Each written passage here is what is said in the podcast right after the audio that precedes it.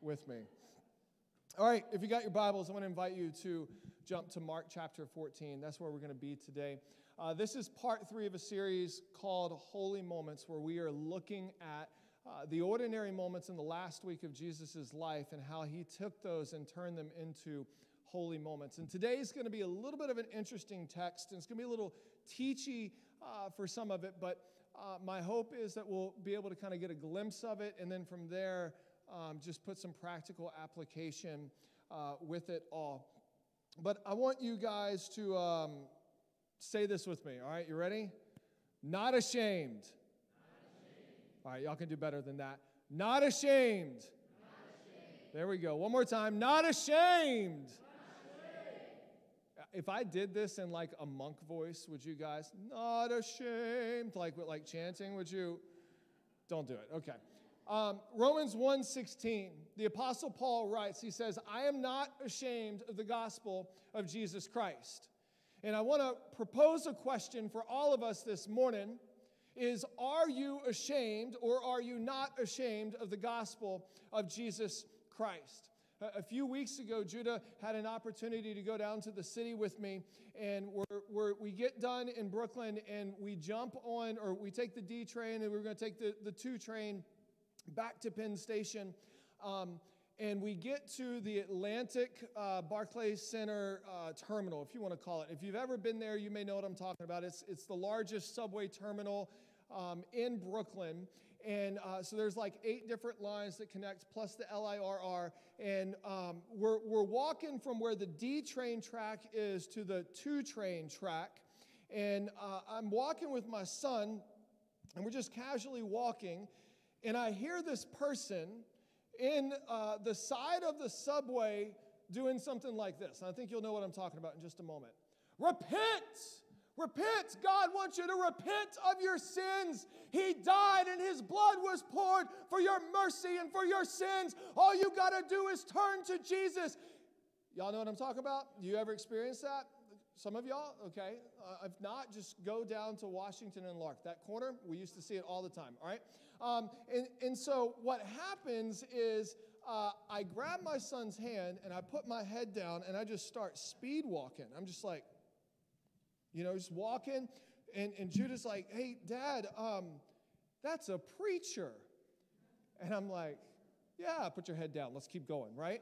Uh, and then he goes, Dad, that's, that's a preacher like you. And I'm like, oh, thanks, buddy. You know? and so I'm like, eh, kind of, we'll talk about it in just a minute. You know, like, and, and so I put my head down. We go past the dude, and, and I'm, I'm, you know, here's the thing I 100% agree with everything that he said. All right? I just don't agree with the method.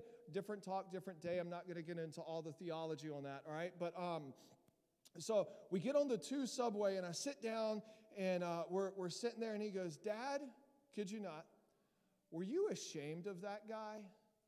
And I was like, oh, oh. Don't you just love it whenever a seven year old, like, just hits you with a deep theological question that you know he's right and you don't want to answer that question? And I, I say that because there is nothing wrong with what this dude was doing. Maybe the approach or the method was different, but at that particular moment, I was ashamed to be a brother in Christ with this person. And I put my head down and I started power walking. And, and I think that for many of us, maybe not that particular moment, there are moments in our lives where we are ashamed of the gospel. Uh, Tim Keller recently did an interview uh, with Carey Nieuwhof. And if you don't know who Tim Keller is, he was the former pastor of Redeemer Presbyterian Church down in the city.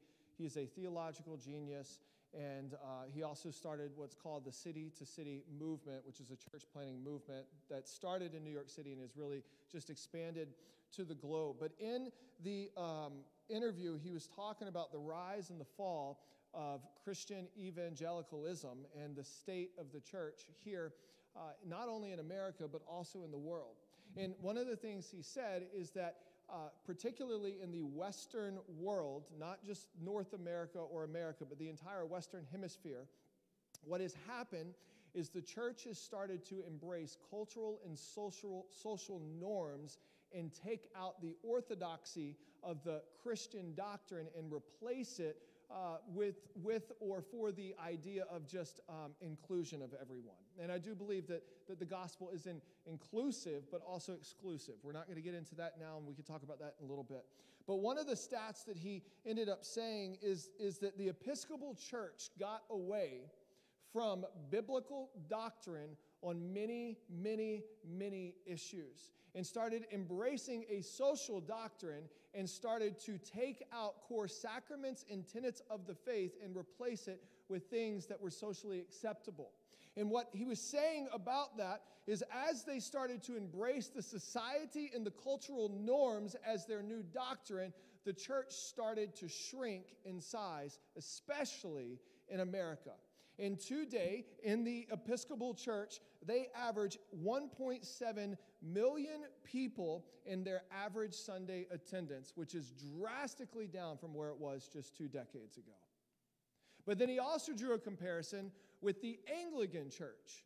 And, and not the Church of England, I'm talking about the global Anglican Church. And the global Anglican Church has adhered to orthodoxy or Christian doctrine. And simply what that means is they're adhering to the Bible, this thing that we, we submit our lives to. And the Anglican Church today sees on average around 27 million people and is still growing despite the pressure that it's getting to cave to the social changes. My, my point is this Jesus invites all of us to embrace a gospel of simplicity, to embrace a gospel that is very clear, to embrace a gospel that is um, sometimes offensive, but to also embrace it through the lens and through the eyes of loving your neighbor as yourself. And then he invites us to embrace this gospel, which we call the good news, and to be bold with our faith, to not be ashamed of the gospel of Jesus Christ. And, and if we could just look at the current state of the church in America, and I believe that the church has got a beautiful future. But the more and more and more we take the simplicity of the gospel and we water it down, the more and more and more we get away from the holiness of God the more and more we get away from what it is that God wants to do in us and through us. And, and here's the thing I am convinced that if someone says, I reject the church and I hate God, it's because they've never heard the true gospel. They've probably heard some um, backwoods legalistic bullcrap that has been presented to them as the gospel. Because if you look at the story of God sending his own son to be the propitiation for your faith and for my faith and for the sins of the entire world, and all you have to do is believe, like that's some really good news. There's some freedom that is found in that. There's some love that is found in that, which we're going to get to in just a moment. And so, as we dive into this, to, to this today, you're going to see Peter that we know later as the Apostle Peter. And um, Peter has this moment of not being ashamed of Jesus Christ. And it's, it's a really passionate moment, it's a really cool moment.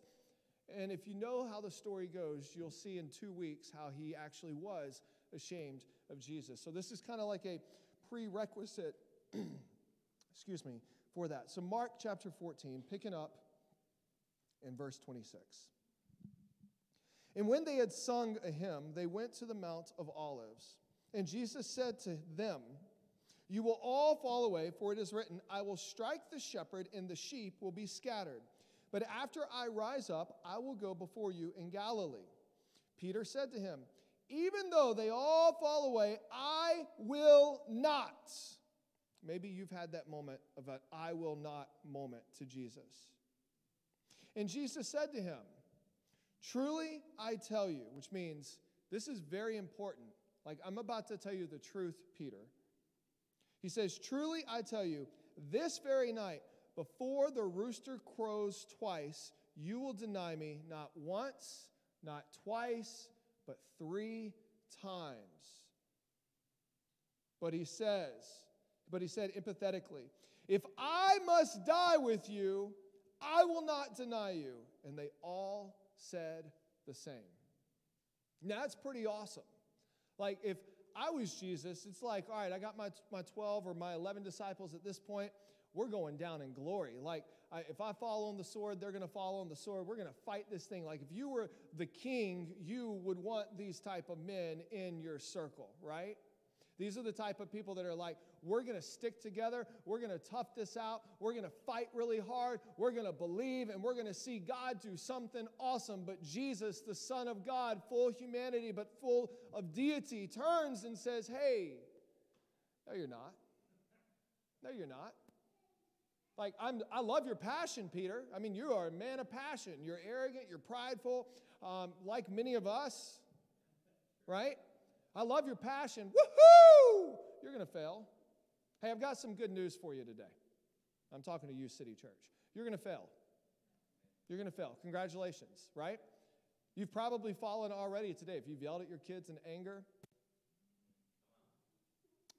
you woke up in a grumpy mood and just like, I do not want to go to church today, you stupid hour of sleep. You failed. You failed. looked at something last night that you shouldn't have looked at. You failed. And that's where we're going to end up going with this story here. One thing that I want to point out um, this isn't a point, I'm going to kind of look at three different sections, and I've got three points to close this out with. Uh, the first thing I want to look at, and I think it's just really, really cool, is verse 26. And when, um, and so they just got done with Passover, the celebration. Jesus is saying, I'm ushering in a new covenant and a new kingdom. And then it says this And when they had sung a hymn, they went out to the Mount of Olives. One of the other gospels says, On their way to the Mount of Olives, they sung a hymn. Okay? And so, what I think is really, really cool is the hymn that they ended up singing. Because if you look at Jewish, um, if you look at Jewish customs and what would have taken place, this hymn would have been sung directly after the Passover as everyone was, was leaving. And for time's sake, I'm not going to read the entire hymn or the entire psalm, but I just want to read some, some parts of it because it is foreshadowing what exactly is about to take place. And it's Psalms 118. And Psalms 118 is called the Hallel uh, Psalm, which is short for Hallelujah. Hallelujah. Can we say that? Hallelujah? Hallelujah. All right uh, which literally means praise. Praise, like praise. And so they're praising God and they're praising who this hymn, this psalm is about. And so this is Psalms 118. I'm just going to start in verse 22. It says, The stone that the builders rejected has become the cornerstone. Who's he talking about right there? Who are they singing about right there? The, the builders rejected the Messiah. But the Messiah is about to become the cornerstone of the church, a cornerstone of the new covenant. This is the Lord's doing. It is marvelous in our eyes. And I love this one because if you've grown up in church, you've heard this. This is the day that the Lord has made. Somebody help me. Right? This is the day that the Lord has made. Terry, you remember that song? I will rejoice and be glad in it. Rejoice. Anyone know the rest? In the. Okay, all right. Well, y'all, it was 80s music, so just leave it at that, um, which I guess is showing my age now. But this is the day that the Lord has made. Let us rejoice and be glad in it. And I think about that as they're walking to the Mount of Olives for Jesus to pray, which we're going to talk about next week. As they're walking, they're saying, This is the day that the Lord has made. Let us rejoice in it. But the day that the Lord has made, that they are about to rejoice in, is going to be one of the darkest days of their life and one of the darkest days for all of humanity. He continues on, the psalmist continues on Save us, we pray, O Lord. O Lord, we pray, give us success. Blessed is he who comes in the name of the Lord. We bless you from the house of the Lord. The Lord is God and has made his light shine upon us. I, I, think about how beautiful that is, about the light of the world. They're literally singing about the light of the world, and the light of the world is standing in their midst right there. And then he continues on bind the festive sacrifice with cords and up with the horns of an altar in verse 28 and 29. You are my God, and I will give thanks to you. You are my God, I will extol you. I think that that's beautiful.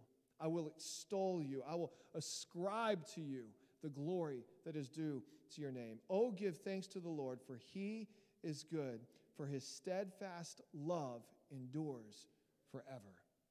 And this is what I want to say to like Peter and James and John and Thomas and all the other disciples is like, did you know who you were singing to? Did you know that as you were singing that and you're walking to the Mount of Olives, you're literally singing about your rabbi? About your rabbi being the, the, the cornerstone? About your rabbi being the light of the world? About your rabbi being this steadfast love, which, again, we're going to camp out on love in just a minute. Did you understand and recognize that you were singing about your rabbi? And, and I honestly, I don't know if they did. I really don't. But how cool of a moment that they were singing a psalm that was thousands of years old. And as they were singing about it, they were with the one who had promised to usher in this new covenant.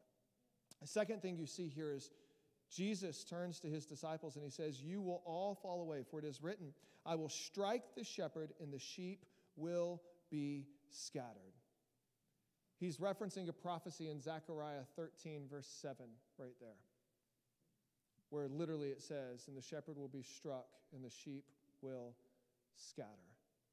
Now, I have never seen The Godfather. Anyone ever seen The Godfather? Yeah, that was like a serious, oh yeah, right there, you know? So here the book was better. Um, I've never seen it. I've, I've seen uh, other movies that I'm not going to name because of the amount of profanity that was in them. This was pre Jesus. Um, but kind of like The Godfather. I, I just kind of picture this moment right here where Jesus is like, it just happened at the, the Passover table. One of you guys are going to betray me. I can't do that Italian mob voice. All right, I try. Like, one of you guys. That's a. I'm just. I'm, yeah, I'm just butchering it. All right, don't judge me. All right, but like, one of you guys are going to betray me. One of y'all are going to try to take me out, and you're all going to scatter away.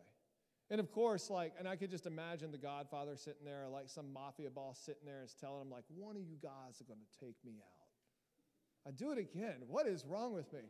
One of you got one of you guys are going to take me out, right? Like I'm just imagining this and very proper. Um, and everyone's like, is it you? Is it you, Johnny? I don't know, Billy, is it you? That's more redneck. Like Billy is not, yeah, I don't know.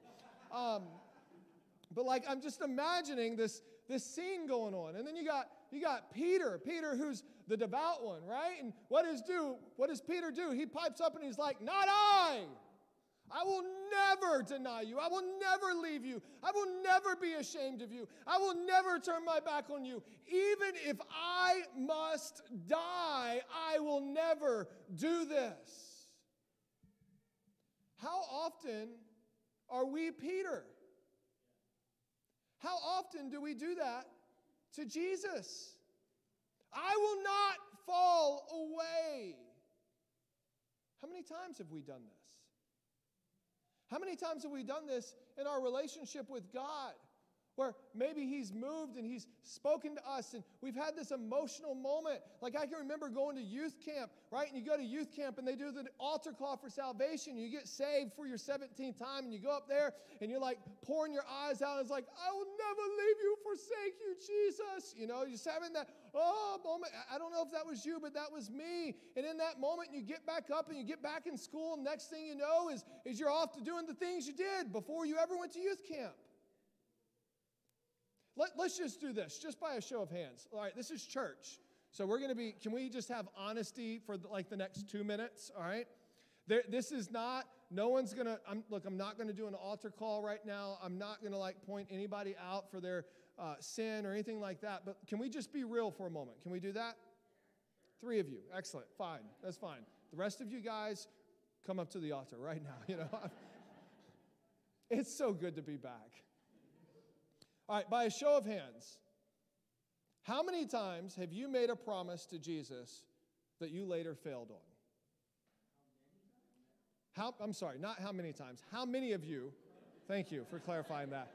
It's like I, I need two hands and both my feet, and that's still not enough, you know? All right, keep your hands up. Go and keep your hands up. All right, look around. Look around. You're not alone. All right, so, so here's, here's the next one. How many, not how many times, how many have made a commitment to Jesus to follow him in all his ways, only to later walk away from him? Go ahead, look around. Keep those hands up. All right, you can put them down.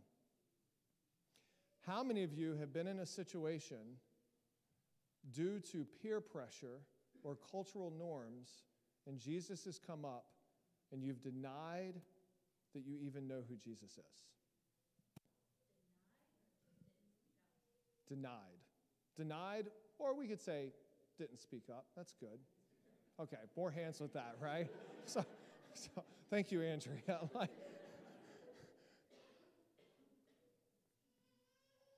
I know for me, back in high school, I had just given my life to Christ, and um, I was on fire for Jesus. Man, I just loved him. I was passionate about him. And then we had, and this is how we did it in the South, and I'm not giving any ideas to the teenagers here, okay?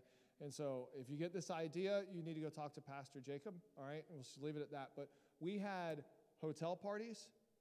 Anyone ever experienced a hotel party? Three of you. Okay, four of you. Yeah, okay. All right. The rest of you, it's, it's probably good. But what would happen is someone who was older than 21 would rent out two or three hotel rooms and then let a bunch of teenagers go there to party because it was, it was safe. And I was on fire for Jesus, man. I loved Jesus. I was so excited about Jesus. And I went to this particular hotel party, and this girl named Lisa Kim, and I'll never forget, she came up to me and she said, What happened to your relationship with Jesus? And my heart just sank. And I continued on in the debauchery that was taking place that night and woke up the next day with the kindness of God leading me to a place of conviction and repentance. Last question. How many of you guys, I want you to be truly honest about this, how many of you guys have had that spiritual high, that spiritual high, only to leave that place of being spiritually high, where you're encountering the presence of God, the love of God, you've got this revelation of who God is, great things are happening in your life. You're crying, or maybe you're not a crier and you're a laugher, you're just laughing with the joy of the Lord. You're just having this incredible moment with God, only a week later to find yourself completely just, where are you, God? And you just walk away.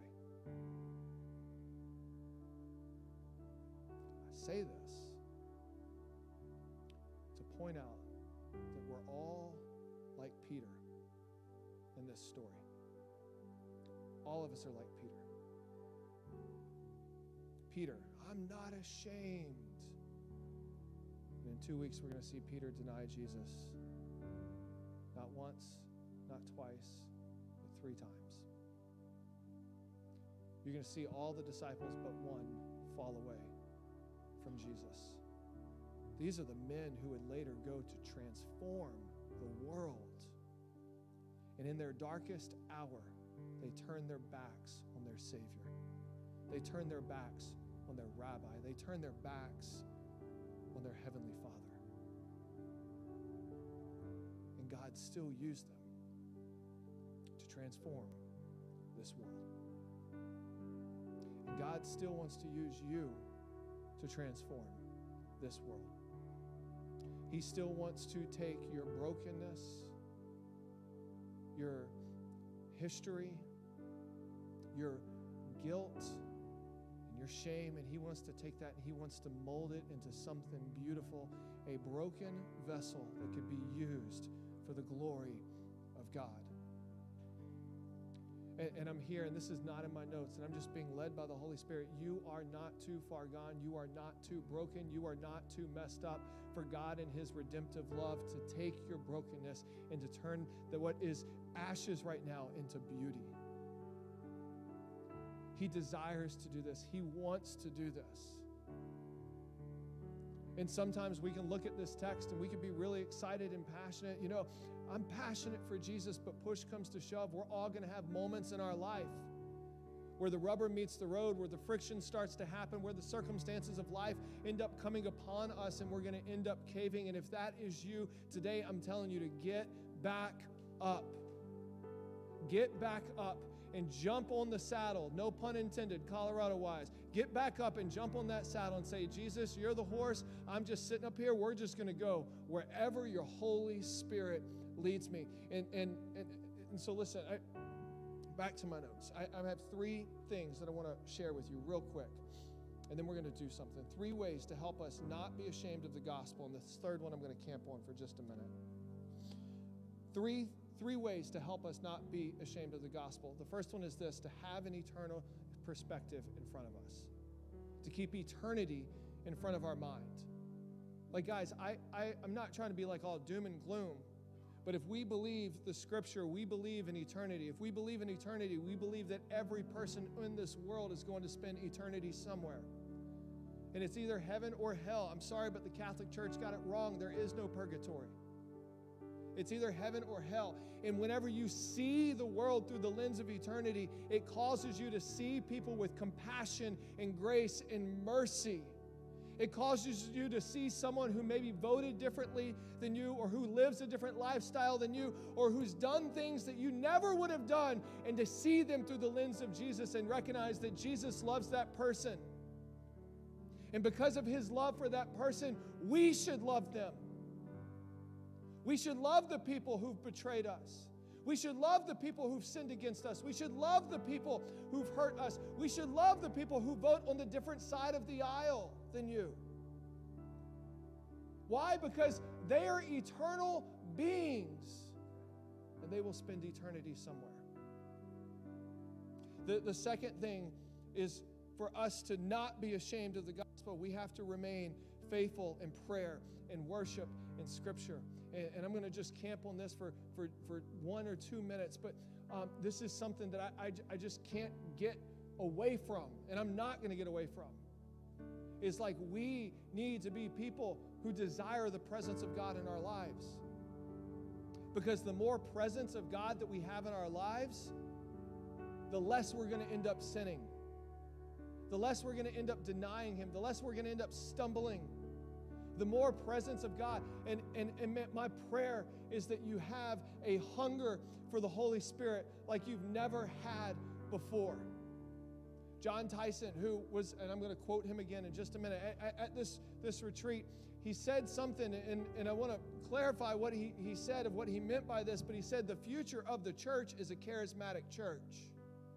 And not charismatic is in flags waving and tongue talking, but a church that is empowered by the Holy Spirit because we can't do it without the Holy Spirit. We can't do it without waking up daily and saying, God, I need you. Spirit of the living God, come inside of me and fill me up. And you know what He means? You know what Jesus promises when we pray those prayers, when we invite the Holy Spirit, is He's going to give you power. He's going to give you power. I saw this clip from Matt Chandler yesterday. Again, I was off in YouTube world. Saw this clip last night. Maybe this was God. And, he, and, and the thing that he was saying about power is too many Christians think that they're third string Christians. We think that we're not good enough. We think that we could never be used. We think that we don't, we don't have the goods. And, and he says this you're right, you don't have the goods, but Jesus gives you the power to have the goods. Jesus gives you his spirit, the same spirit that created the stars and the galaxy dwells inside of you. And that power, we should be walking in power. And I'm not talking about like just going around and windmill kicking people in the face because we think that they have demons. I'm talking about the power of love and compassion and mercy and self control and believing what the Word of God says that we will lay hands on the sick and they will be healed. That's the power I'm talking about. The power that restores family, the power that mends the brokenhearted, power that sets the captives free. and then the third thing that we have to do so, number one is keep eternity in front of us. Number two, remain faithful. And we'll just say with his presence in prayer, worship, and scripture. And then the third thing is we have to recognize that our identity is rooted in Christ. Our identity is rooted in Christ. Now, the actual quote from Jon Tyson that I have in my notes he said this The advantage that Christians have is we can be who Jesus has created us to be because of the cross. Meaning, you don't have to pretend to be somebody else. You don't have to pretend to put on a facade for people. You can simply just step into His love. You can step into His mercy. You can step into His grace. And say, God, I need you. And what does He say? He says, Abide in me, come to me, and I will come to you. Abide in me, John 15, and I will abide in you. Meaning that you and Jesus somehow end up colliding with the power of the Holy Spirit. I don't understand it. But this is a love that is available for you. This is the love that's available for me. This, this is the love that's available for the world out there.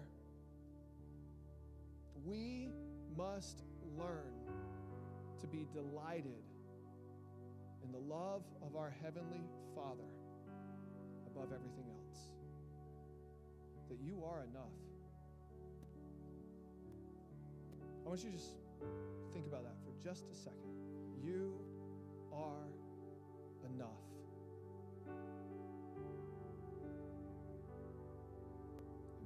you've gone through,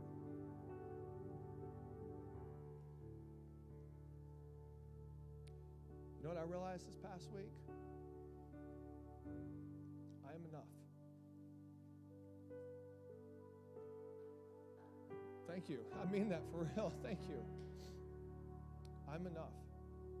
I don't have to do all this stuff. Do I have dreams and visions and aspirations to be able to do that stuff? Yeah. But if I just rest in who God has created, who Jesus has created me to be, nothing else matters. My wife is enough. My kids are enough. My family's freaking awesome, and I love them. And we'll windmill kick the devil. We will. But right now, we're going to enjoy the love of God and the love of each other and the love of our church community. Last thing that I want to say so, those are my three points. I'm wrapping up right here. They finally put the timer up, and now I'm over five minutes. Sorry. Imagine that. Jesus says this.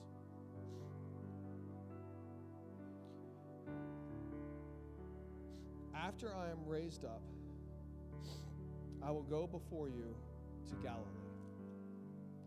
Another one of the Gospels says, Come with me or meet me in Galilee. I think it's Luke. It says to meet me in Galilee. If you've ever been to Galilee, the region of Galilee is huge. It's like just take, just, I don't know, just imagine like the capital region. It's much bigger than that, but just think of the capital region and Jesus being like, I'm going to meet you in Albany, okay? Now, Albany, I mean, that could be Clifton Park, that could be Rensselaer, that could be Menands, that could be Colonie, that could be um, New Scotland, it could be Nassau. Slingerlands, yeah. Where's the Slingerlands? I don't even know. I think you drive through it, right? Um, but but if we like people are like, where are you from? And what's your response? Albany.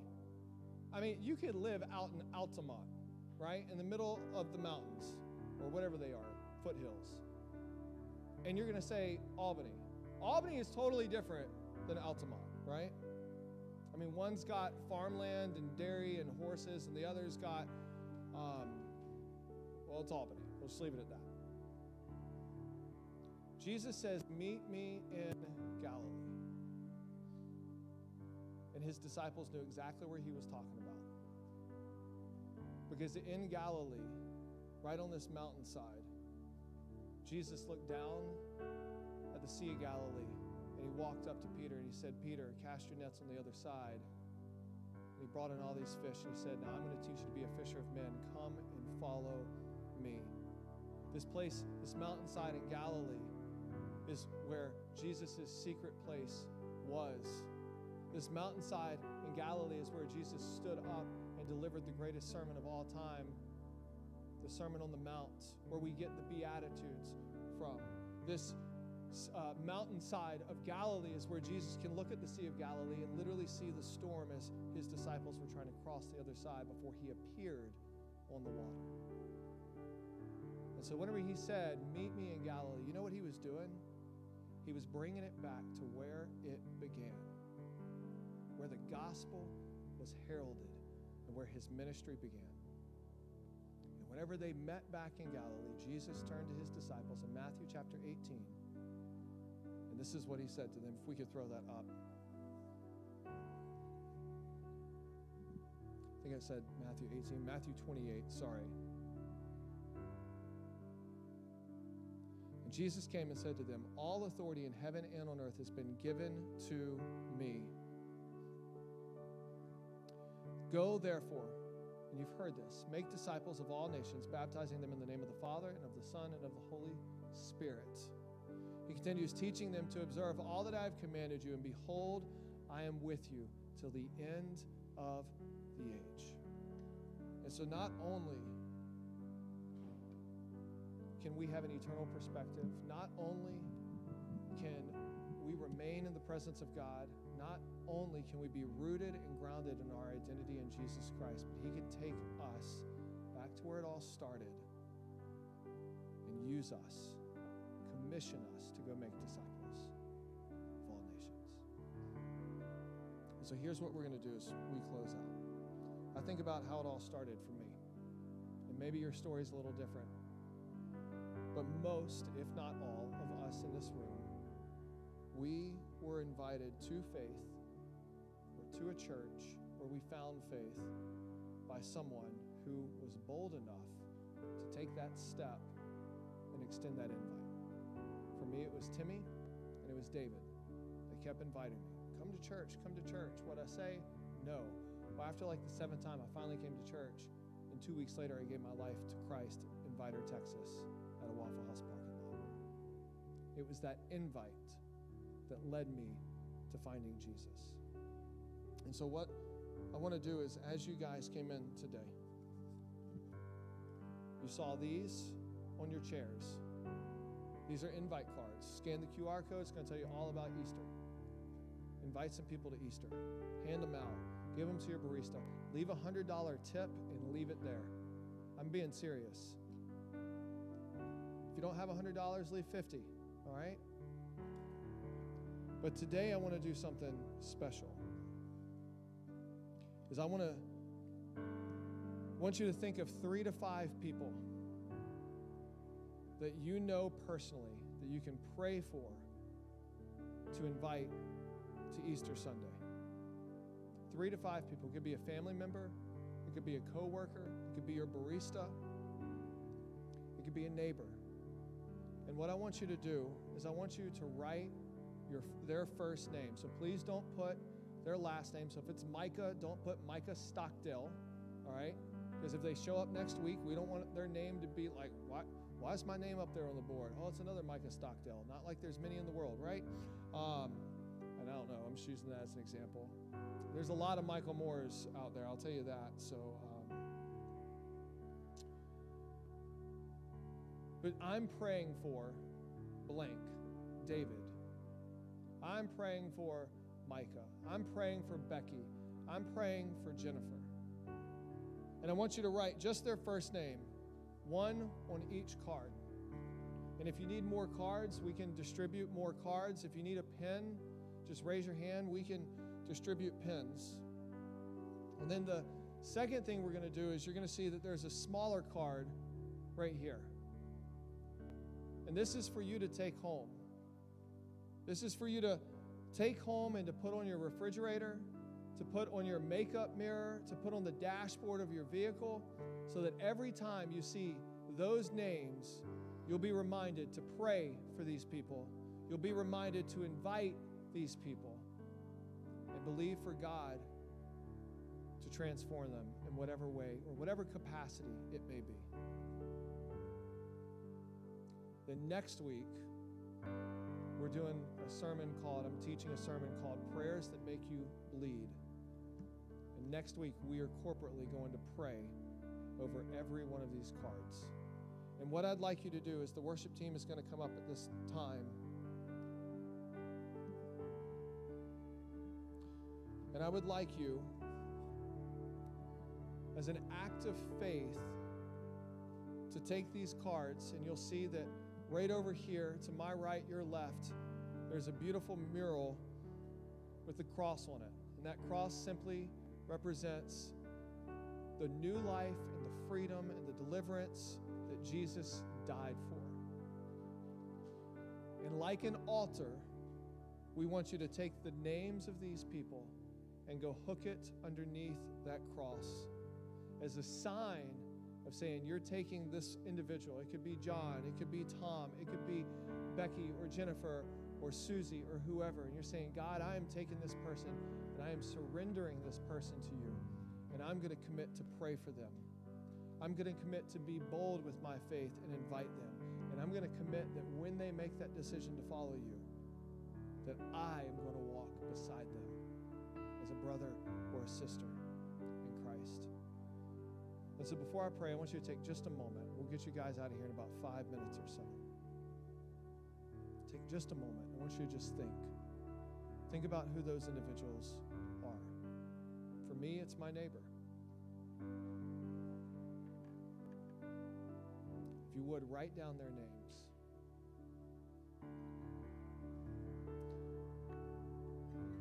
Once you have their names written down, I want to invite you to just stand right where you are.